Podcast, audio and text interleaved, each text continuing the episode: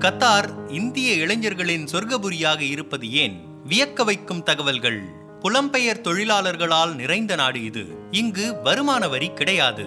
இந்த நாட்டின் ஒட்டுமொத்த மக்களில் சுமார் எண்பது சதவிகிதம் பேர் தலைநகரத்தில் மட்டுமே வாழும் வித்தியாசமான நாடு இது. அதன் பெயர் கத்தார். சுமார் பதினோராயிரத்து ஐநூறு சதுர கிலோமீட்டர் பரப்பு கொண்ட கத்தார் நாட்டில் சுமார் முப்பது லட்சம் பேர் வாழ்ந்து வருகிறார்கள். இதில் கிட்டத்தட்ட எண்பது சதவிகிதம் பேர் வெளிநாட்டிலிருந்து கத்தாருக்கு வந்து வேலை செய்து பிழைப்பவர்கள்.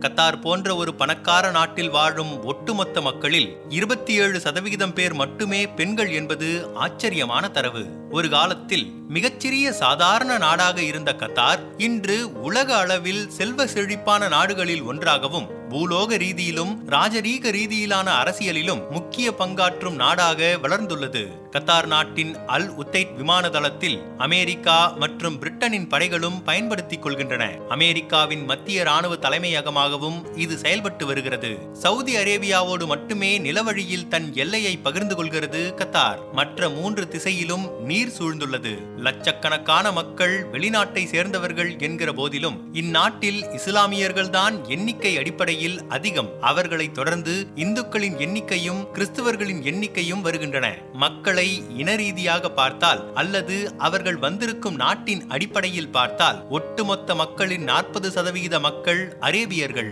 அவர்களை தொடர்ந்து சுமார் முப்பத்து ஆறு சதவிகிதம் பேர் தெற்காசியர்கள். நிலப்பரப்பு அடிப்படையில் மிகச்சிறிய நாடாக கருதப்படும் கத்தார் இரண்டாயிரத்து இருபத்தி இரண்டாம் ஆண்டில் நடக்கவிருக்கும் பிஃபா கால்பந்து உலகக்கோப்பை போட்டியை நடத்தவிருக்கிறார்கள். இந்த நாட்டில் பொருளாதாரத்தின் உயிர் நாடி என்றால் அது கச்சா எண்ணெய் மற்றும் இயற்கை எரிவாயுதான். உலகிலேயே மிகப்பெரிய எல்என்ஜி எனப்படும் லிக்விஃபைட் நேச்சுரல் கேஸ் எரிவாயுவின் மிகப்பெரிய ஏற்றுமதியாளர் கத்தார் தான் என்கிறது விக்கிபீடியா. கத்தார் நாட்டில் பர்ச்சேசிங் பவர் பேரிட்டி அடிப்படையில் ஒரு தனிநபரின் வருமானம் ஒன்று புள்ளி முப்பது லட்சம் அமெரிக்க டாலர். நாமினல் ஜிடிபி அடிப்படையில் ஒரு தனிநபரின் பங்களிப்பு ஐம்பத்தி இரண்டாயிரம் அமெரிக்க டாலர் என எக்ஸ்பேட்டிகா என்கிற வலைதளத்தில் குறிப்பிடப்பட்டுள்ளது. கத்தார் நாட்டில் இப்போதும் முடியாட்சி முறை பின்பற்றப்பட்டு வருகிறது. பரம்பரை பரம்பரையாக தனி வம்சத்தினர் அரசர்களாக இருந்து நாட்டை வழிநடத்தி வருகின்றனர். தற்போது தமிம் பின் அகமது அல் தானி என்பவர் கத்தாரின் அரசராக அந்நாட்டை நிர்வகித்து வருகிறார். அரசரே அந்நாட்டில் பிரதமர் கேபினெட் அமைச்சர்கள்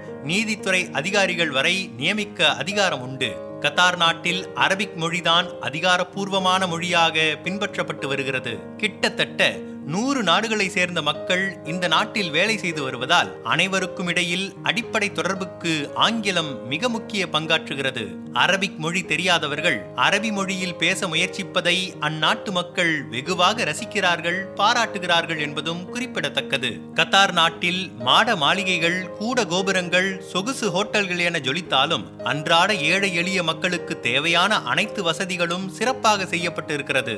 பொது போக்குவரத்து வசதிகள் தரமான சாலைகள் வரி இல்லாத சம்பளம் வேலை கொடுக்கும் நிறுவனம் தங்கள் ஊழியர்களுக்கு வழங்கும் காப்பீடு வசதிகள் அல்லது அங்கு வேலை பார்ப்பவர்களே காப்பீடு எடுத்துக்கொள்ளும் விதத்தில் அமைக்கப்பட்டிருக்கும் காப்பீடு வசதிகள் மருத்துவ காப்பீடு வசதிகள் என அடுக்கிக் கொண்டே போகலாம். கத்தார் நாட்டின் ஒட்டுமொத்த நிலப்பரப்பில் சில சதவிகித நிலம் மட்டுமே விவசாயம் செய்து பயிர்களை விளைவிக்கக்கூடிய நிலங்களாக இருக்கின்றன. எனவே கத்தார் நாடு தன்னுடைய உணவுப் பொருட்களை இறக்குமதி செய்து கொள்கிறது. இதில் கத்தார் நாட்டிற்கு உணவுப் பொருட்களை ஏற்றுமதி செய்யும் நாடுகளில் இந்தியாவும் ஒன்று என்பது குறிப்பிடத்தக்கது. கத்தார் நாட்டில் வேலை செய்யும் அனைவரும் பணக்காரர்களாக இருப்பதில்லை. நிதித்துறை தொழில்நுட்பம் காப்பீடு சட்டம் ஐடி சார்ந்த சேவைகள் போன்ற துறைகளில் வேலை செய்பவர்கள் நல்ல சம்பளம் ஈட்டுகிறார்கள். கட்டுமான தொழில் சமையல் உதவியாளர்கள் போன்ற பணிகளுக்கு அத்தனை பெரிய சம்பளம் கிடைப்பதில்லை என சில வலைதளங்களில் குறிப்பிடப்பட்டிருக்கிறது. வெளிநாடுகளிலிருந்து கத்தாருக்கு வேலைக்கு வருபவர்களில் பலரும் கட்டுமான தொழிலாளர்களே அதிகம். தற்போது ஃபிஃபா உலகக்கோப்பைக்கான பல்வேறு விளையாட்டு மைதானங்கள் மற்றும் அப்போட்டி தொடர்பான கட்டுமானங்கள் நடந்து வருவதால் தொழிலாளர்கள் எண்ணிக்கை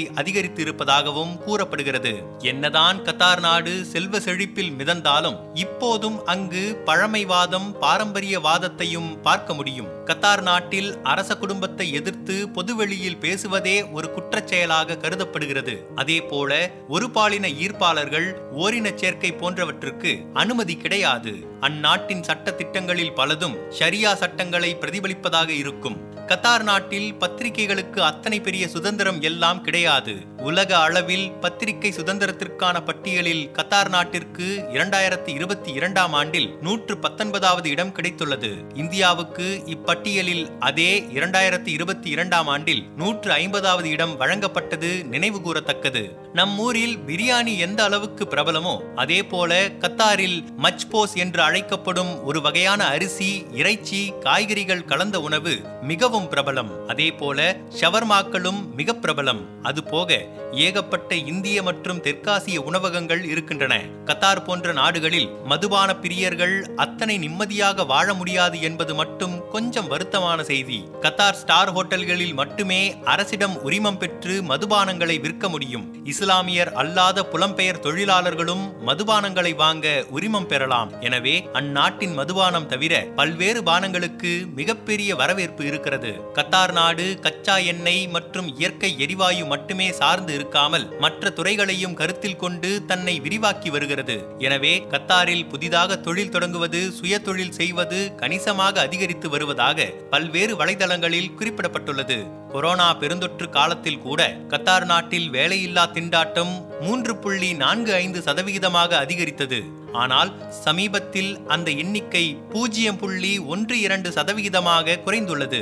கத்தார் நாட்டில் இப்போது கிஃபாலா முறை பின்பற்றப்பட்டு வருகிறது. அதாவது ஒருவர் வேலைக்கு வரும்போது அவருக்கு ஸ்பான்சர் செய்யும் நிறுவனம் அவர் கத்தார் நாட்டில் தங்குவதற்கான உரிமையை ரத்து செய்யவும் வேறு நிறுவனத்துக்கு தடுக்க வேறு நிறுவனத்துக்கு தடுக்கவும் கத்தார் நாட்டிலிருந்து வெளியேற தடை உத்தரவு பிறப்பிக்கவும் முடியும். கத்தார் நாடு இதை மறுசீரமைக்க இருப்பதாகவும் கூறியுள்ளது.